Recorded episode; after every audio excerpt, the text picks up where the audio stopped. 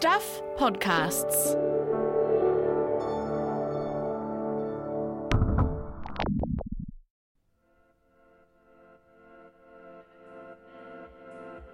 Hi, I'm Michael Wright, and welcome to the long read from Stuff. A quick note before we start this is our final episode for a few weeks. After soldiering on through the holidays, we are taking a wee break. We'll be back after Waitangi weekend. So, on to our season finale of sorts. This episode is called Billy the Hunted One. It was written by press reporter Charlie Gates, who joins me now. Hi, Charlie. Hello, Michael. Billy the Hunted One. Who is your subject? So he's a guy called uh, William Stewart, and uh, he went on the run from police in 2008 2009. Sparked probably one of the longest manhunts in New Zealand history, kind of over seven months on the run. So he was at large, kind of across South Canterbury. He'd kind of robbed pharmacies and shops in the small towns across the Canterbury Plains and evaded police with kind of high speed chases and doing handbrake turns down dirt roads. So this was covered at the time, like he was a wanted criminal. He made the news in 2008, 2009, yeah? Yeah, well, he actually became kind of a folk hero, really. There was a guy down in Timaru who wrote a folk song about him that was played on Radio New Zealand. There was a guy who um, made some money on Trade Me selling t shirts that just said, Where's Billy? He became a real kind of celebrity, really. So, what drew you then to take another look at the story, you know, more than a decade later? Well, it was very heavily reported at the time because he, you know, everybody was following this story of this man on the run, but no one had ever gone back and kind of considered the whole story, the whole sweep of Billy the Hunted One's story, and told it all in one kind of cohesive way, basically.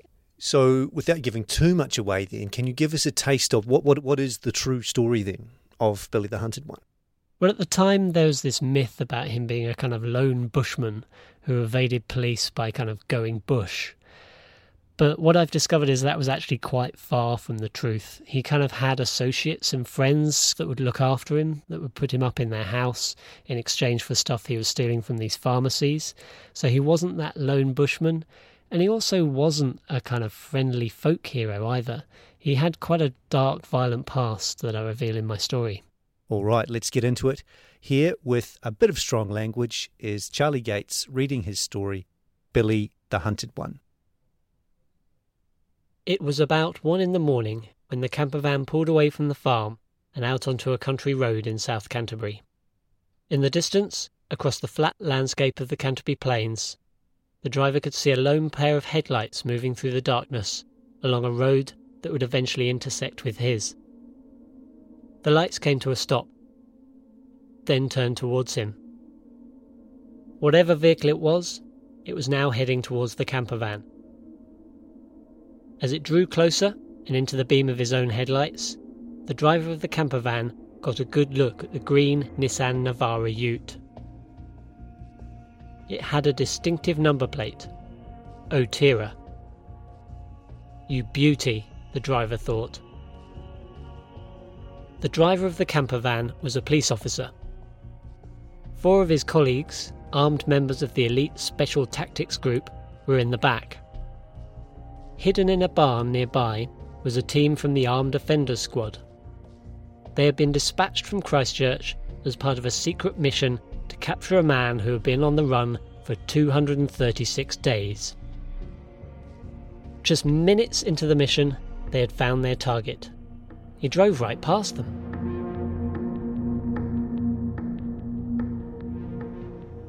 For more than seven months across 2008 and 2009, William Stewart became a peculiar kind of folk hero. He was an outlaw who lived off his wits in the South Island bush, escaped police in high speed chases down Canterbury's dirt roads, offered lifts to hitchhikers, and carved thank you notes into tables at houses he raided for food and shelter. During his run, he stole nine cars and a motorcycle and committed more than 40 burglaries, stealing everything from alpaca rugs to native plants. The effort to catch him involved helicopters, armed offender squads, and five private planes. a butcher wrote a song about him that was played on the radio, and an entrepreneur sold t shirts celebrating his dash from the law. His exploits were reported around the world. In the UK, the Independent newspaper called him a folk hero who was captivating the nation with his exploits as he slips from town to town. Stewart enjoyed his notoriety. He even came up with a nickname for himself that the media and the public quickly adopted Billy the Hunted One.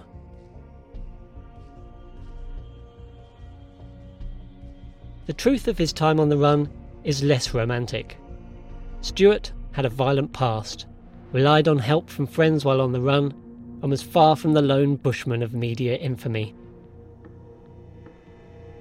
Drawing on police files released under the Official Information Act, interviews with family and friends of Stewart, and the only interview ever given by the man himself, this is the story of one of New Zealand's longest manhunts, told in full for the first time. Back on that back road in South Canterbury, Billy the Hunted One had no idea he was about to be captured. That there might be one last desperate high speed chase. Or maybe not. A moment after recognising the number plate, the police officer driving the camper van had an idea. I thought about ramming him.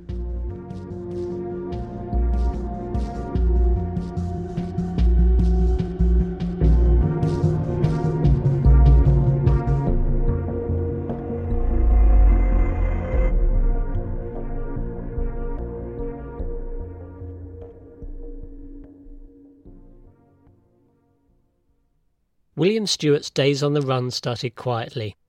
In July 2008, he was released from prison on parole. Within weeks, he was reported acting suspiciously outside a dairy in Geraldine. On September 14th, he was arrested in Christchurch for possession of cannabis. He failed to appear in court on October the 3rd, and an arrest warrant was issued. His police mugshot appeared a few weeks later in Crime Stop, the regular column in the press newspaper of people wanted by the law. He looked younger than his 47 years, with a chiselled jawline and thick brown hair, spiky in the front and turning into a mullet that curled over his right shoulder. The photo was slightly out of date. His wavy hair now flowed down to his shoulders. His friends, who called him Billy, said that long hair was his pride and joy. Stewart next surfaced on December 16th. He was spotted driving his Nissan Terrano in the rural Taitapu area southwest of Christchurch by Constable Fiona Croft. She pursued him with lights and sirens, but Stewart would not stop. She chased him for about 10 kilometres. At one point, Stewart skidded through an intersection and narrowly missed a tractor towing a trailer before heading up a four wheel drive track that Croft couldn't negotiate. He hid his car in the bushes and fled on foot.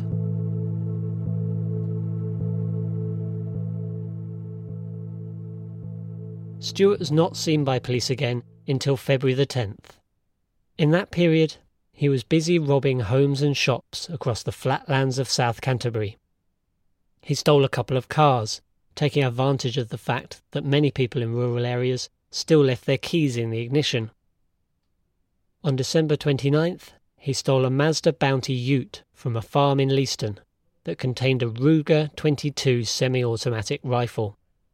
From that day forward, he was considered armed and dangerous. Pharmacies were a favourite target.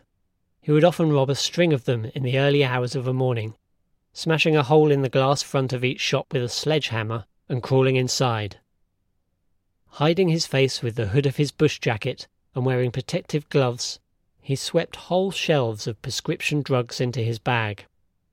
Drugs containing pseudoephedrine, used in the manufacture of the methamphetamine P, were cleaned out, while other drugs remained untouched. His offending sprawled southwest from Christchurch across the Canterbury Plains where he favoured small towns that dot the flat farmland running from the foothills of the Southern Alps in the west to the Pacific coastline in the east. At 3 a.m. on January the 26th, he robbed a pharmacy in Darfield before robbing another one in nearby Methven just 90 minutes later. The next day, he robbed a service station in Rakaia. On February 10th, he had another encounter with the police. This time, it turned violent. Senior Constable Mike CQ spoke to witnesses after Stewart was spotted in South Canterbury. His interviews led him to the car park at Sharplin Falls, a scenic attraction tucked in the foothills of the Southern Alps about 20 kilometres west of Methven. In the car park was a Mazda Bounty ute. Stewart was inside. When CQ tried to stop him, he sped off. For the next 30 minutes, CQ gave chase across 80 kilometres of sealed and gravel back roads. In his effort to escape, Stewart crossed the centre line, sped blindly through intersections, and used his handbrake to skid around corners at high speed. He roared through the small town of Mayfield at 160 kilometres an hour. CQ finally caught up with Stewart as he struggled to open a gate leading to the Rangitata River. CQ blocked the gate with his car, got out, and leaned into Stewart's car, telling him he was under arrest and grappling with him. CQ punched Stewart, who eventually got out and grabbed an iron bar from the back of the ute. He swung it at CQ to get him to back off, got back in the ute, and tried to pull away. CQ dashed back to his car and moved to block Stewart's escape. But Stewart rammed the side of the police car, pushing it out of the way and speeding off down a track towards the river. He dumped the ute, crossed the Rangitata River on foot, and stole a Ford Ranger from a piggery near Arundel.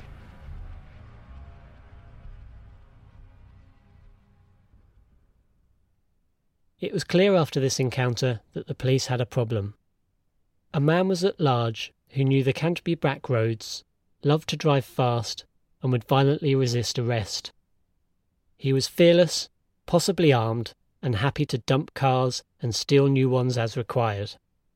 And this was before he started courting infamy and burnishing his myth as a Kiwi larrikin on the run. He also had a grudge against the police.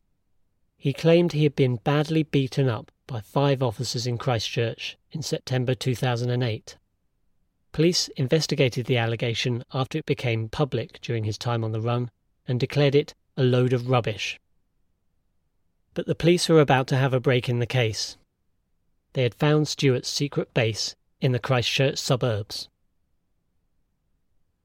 On March 11th, five months into the manhunt, Detective Senior Sergeant John Ray received a tip it claimed that Stewart was living in a property on Whale Street in the Christchurch suburb of Halswell. Ray had not been closely involved in the search for Stewart up to this point, but as his offending escalated, more senior police officers joined the operation. Ray oversaw the search warrants issued for the Whale Street property. Officers discovered a cannabis growing operation in the garage. There were two grow tents with heat lamps, soil, and fertilizer being used to nurture 47 cannabis plants. A row of stumps was all that remained of a previous harvest. A radio scanner, which can be used to eavesdrop on police communications, crackled in the corner. Police searched the rest of the house. In Stewart's room, they found the Ruger rifle stolen from a Leeston farm and a meth pipe next to his bed. Flatmates told police that Stewart had been patrolling the house at night with the rifle and had at times been threatening and paranoid. Stewart wasn't home during the search. His landlady, Christina Anderson, said he returned to the house later that day to discover all his stuff had been seized. He just came in acting normal, she told the press in 2009.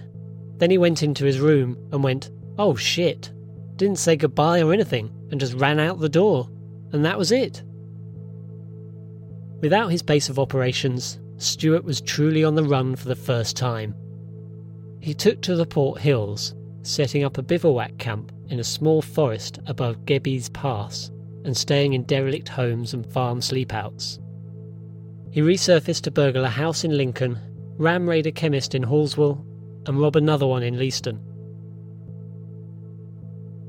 On March 19th, yet another act of petty crime would turn Stewart into a folk hero. That night, he broke into a sleepout on a farm in Teddington in Lyttelton Harbour. He helped himself to food and drink, and in the morning used a knife to carve a note into a wooden table. Thanks, guys. Billy the Hunted One. He then stole a motorbike and headed off into the hills.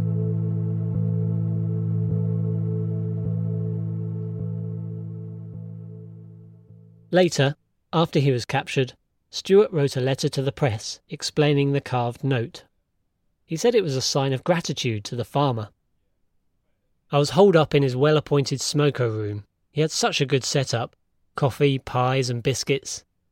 Plus, I needed his motorbike, so a thank you note was the least I could do. Soon after leaving the sleep out, Stewart was spotted by police at a roadblock in Governor's Bay. He came down a hill, saw the roadblock, dumped his motorcycle, and ran. All available police in the Christchurch area joined the search for Stewart in the Port Hills, along with a helicopter, the Armed Offenders Squad, and dog teams. More than 35 officers were involved. It was a futile act. Stewart had a head start and a large and rugged area in which to hide. It was impossible for police to find him.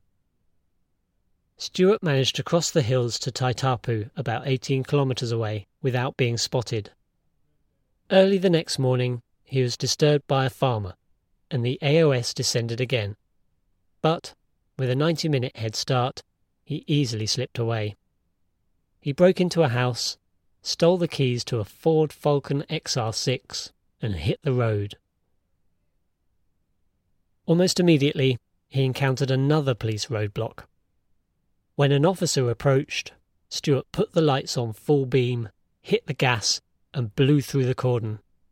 Then he pulled a handbrake turn and skidded sideways to freedom. Stewart was sighted one last time before he disappeared again. About 45 minutes after he slipped the roadblock, he picked up a couple of hitchhikers near Hororata. Stewart asked them if they knew where he could find some P.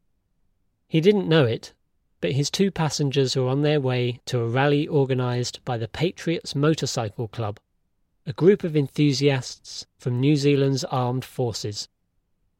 After a short drive, he dropped them off at the rally and told them they had just had a ride from the most wanted man in Canterbury. About eight days later, on March 30th, Stewart hit the big time. That was when the media reported on the note he carved into the farmhouse table.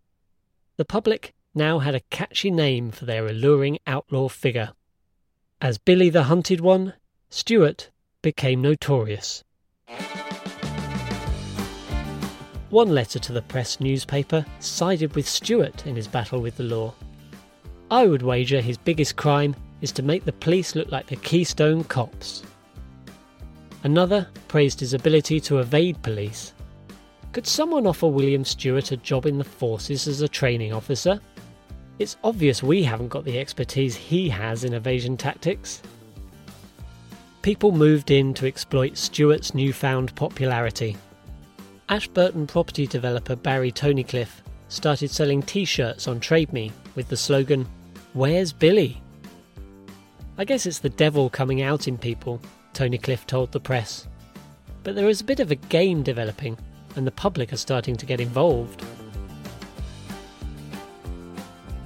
Robbie Robertson, who worked at the Smithfield Freezing Works in Timaru, wrote a folk song about Stewart that was played on Radio New Zealand. He's a bit of a legend in this place at the moment, Robertson said, and he's obviously got a lot of followers out there. It's a talking point for people in the pubs.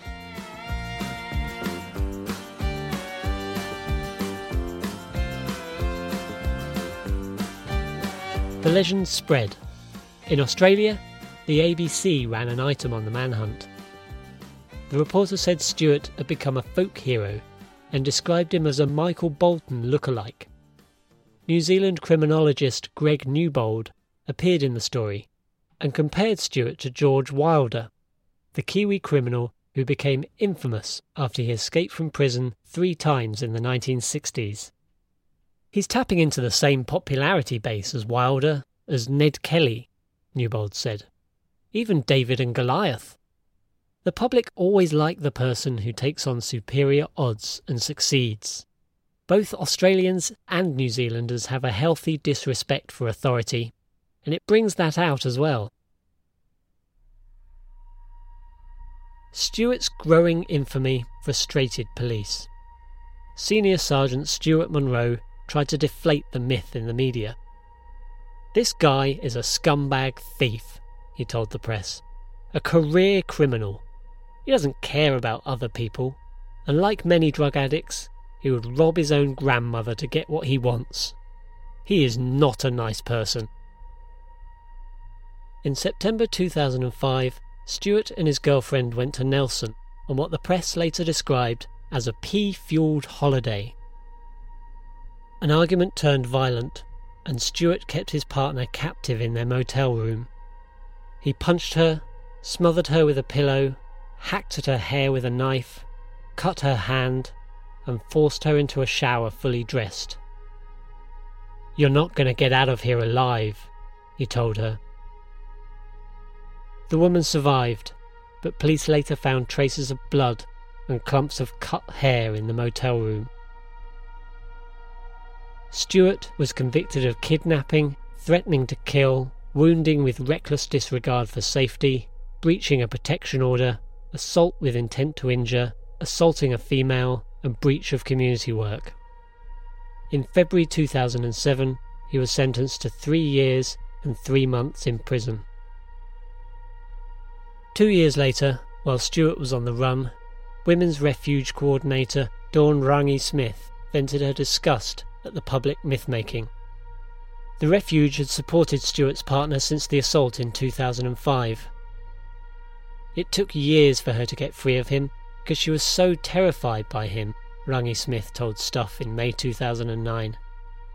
They are making a folk hero out of him, and this is just the sort of thing he would love. We know We've had to pick up the pieces he's left lying around, as he's put the lives of a woman and children in danger. It's a slap in the face to Women's Refuge that someone in our community has written a song about him. She said Stewart's former partner was terrified now he was on the run again. She can't go to work because she is scared to drive there alone in case he is around. She has two children, and one is particularly scared and having nightmares again.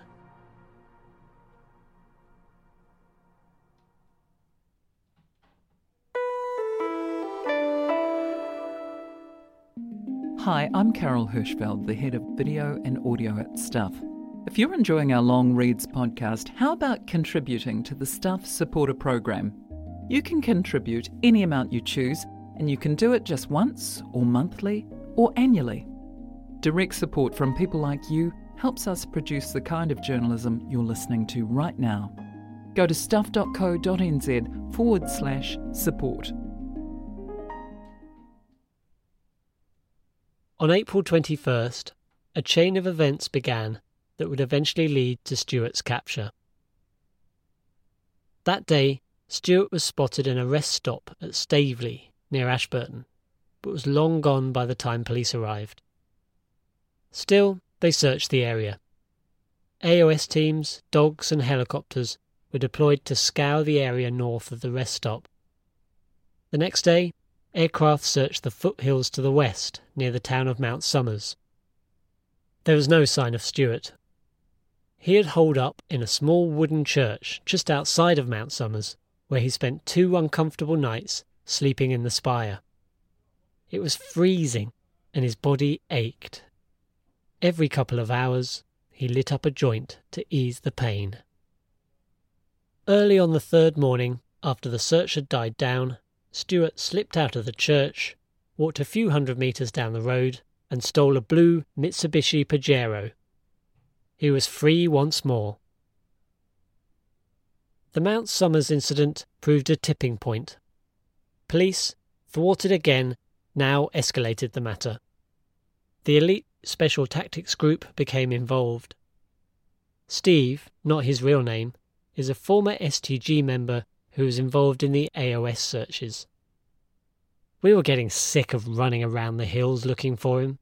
We were always too far behind. The publicity was always bumbling police haven't been able to catch him again. A week later, on May 1st, Operation Stewart was launched, and control of the search moved to Inspector Malcolm Johnston in Christchurch.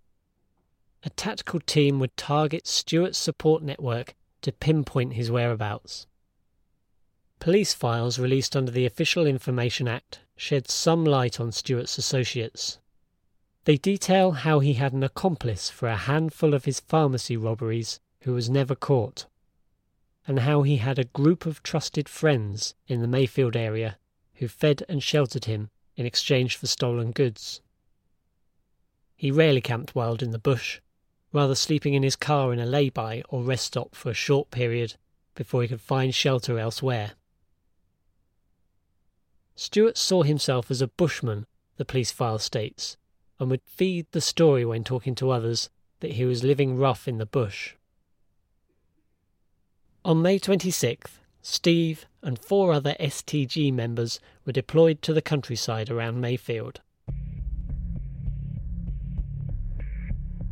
Under the cover of darkness, they drove their cover vehicle, a commercial camper van, to a farmer's barn near the town. They were joined by an AOS backup team from Timaru. Police had intelligence that Stewart was being supported by a farmer in Mayfield. The plan was close target reconnaissance. The STG team would head out during the night, park the camper van near the suspected farm, and look for any suspicious activity. You walk down there and have a look over fences, Steve said. Have a sneaky creepy.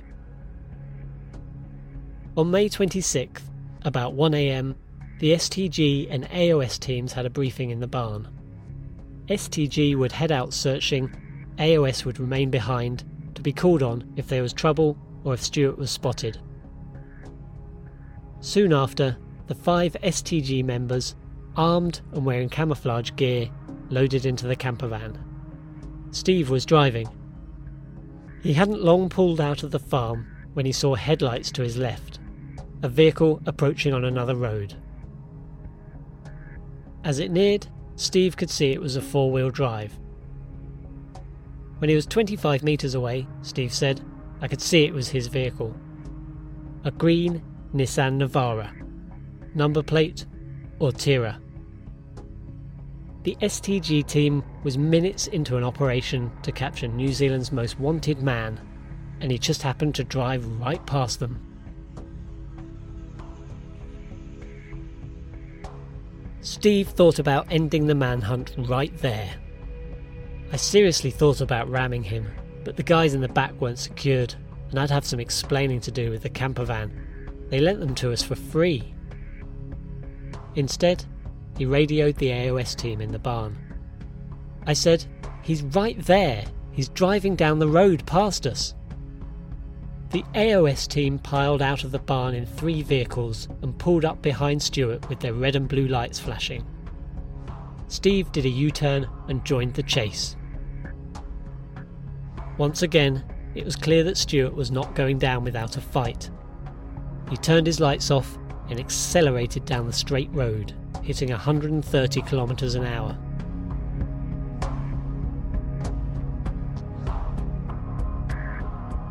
The AOS sergeant gave the command for a vehicle stop manoeuvre.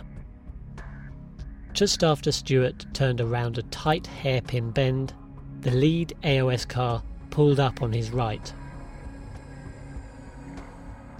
That car then tried to pressure Stewart off to the side of the road. But Stewart rammed the vehicle. The bull bars of his ute got caught on the side of the AOS car and tore the metal away it was written off. Eventually, Stewart was forced from the road and came to rest against a fence. The two other AOS cars pulled up behind and beside him. Using a loud hailer, they ordered him out of the vehicle. Stewart ignored them. The AOS sergeant saw Stewart reaching for items in the front seat, so he ordered CS gas pellets, tear gas, to be fired through the windows. Stewart burst out of the truck almost immediately. He had five words for his waiting captors. I've had a good run.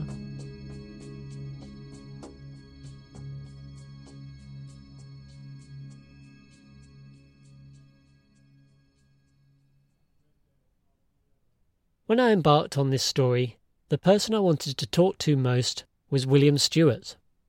He had never spoken to the media about his extraordinary time on the run.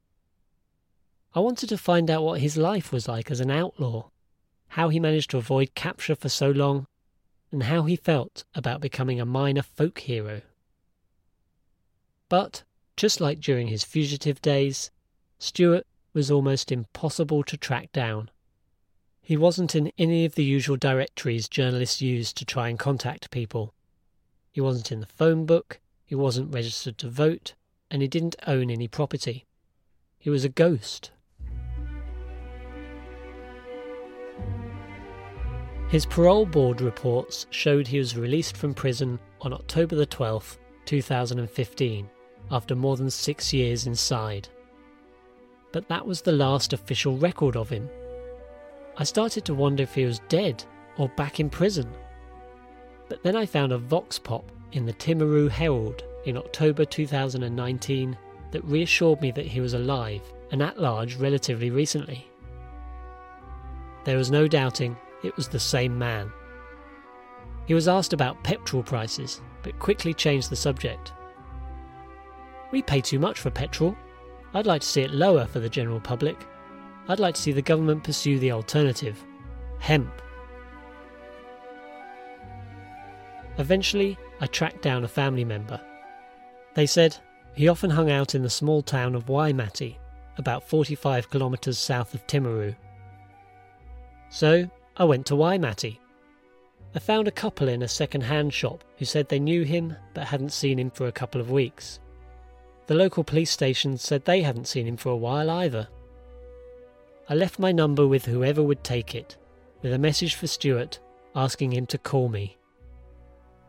On the way back, I pulled into a petrol station just outside Waimate.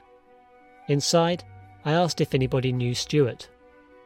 Eventually, a man emerged from the workshop to talk to me. He said Stewart had popped in to say hello about 30 minutes ago. We had just missed him. The man told me that Stewart mainly lived in his car and had no computer or telephone because he feared the government would use them to track him. I left my number again.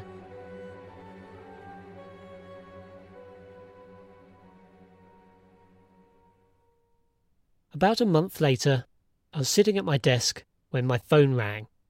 Unknown number. It's Billy here. What do you want to talk about? Billy the Hunted One. He seemed keen to tell me his side of the story, but nervous about drawing attention to himself. He said he sometimes considered writing a book about his exploits. I'm no saint, bruv, he said. People like me don't like to talk a lot. He said he was well suited to life on the run. I have quite a good knowledge of that area. I grew up all over the South Island, from Waitaki right up. I have a really good understanding of the various roads around the South Island. And I'm a high speed driver.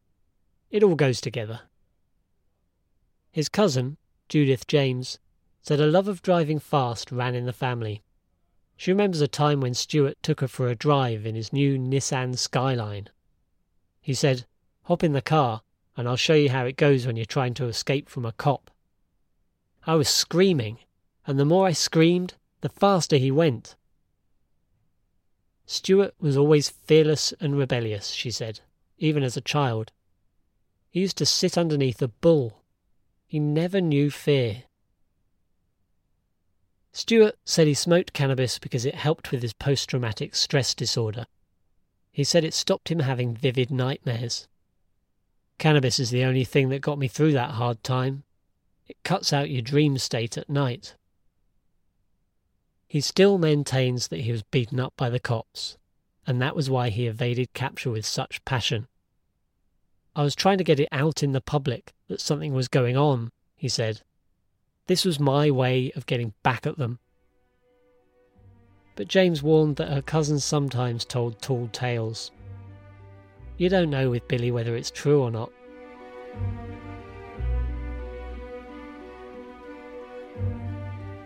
Billy and I talked for about 25 minutes and arranged to meet up for a longer chat that never transpired.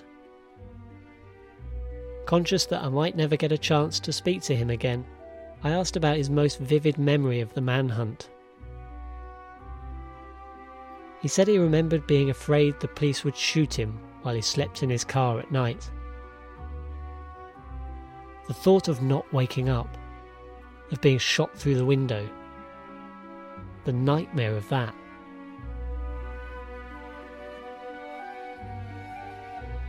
His time on the run, he said, felt like a distant memory.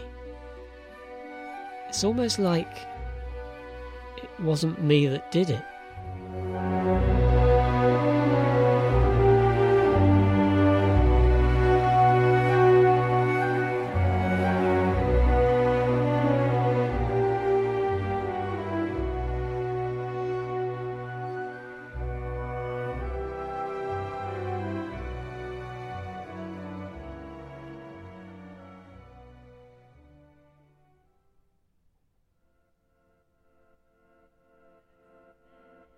That was Billy the Hunted One on the long read from Stuff, written and read by Charlie Gates and produced by me, Michael Wright. This episode was mixed by Jack Price. Stuff's podcast director is Adam Dudding. If you listen via our website, you can hear this story and more like it on the Long Read podcast, available on all the usual platforms. If you liked what you heard, please give us a five star rating and a review. It helps other listeners find us. Thanks for listening.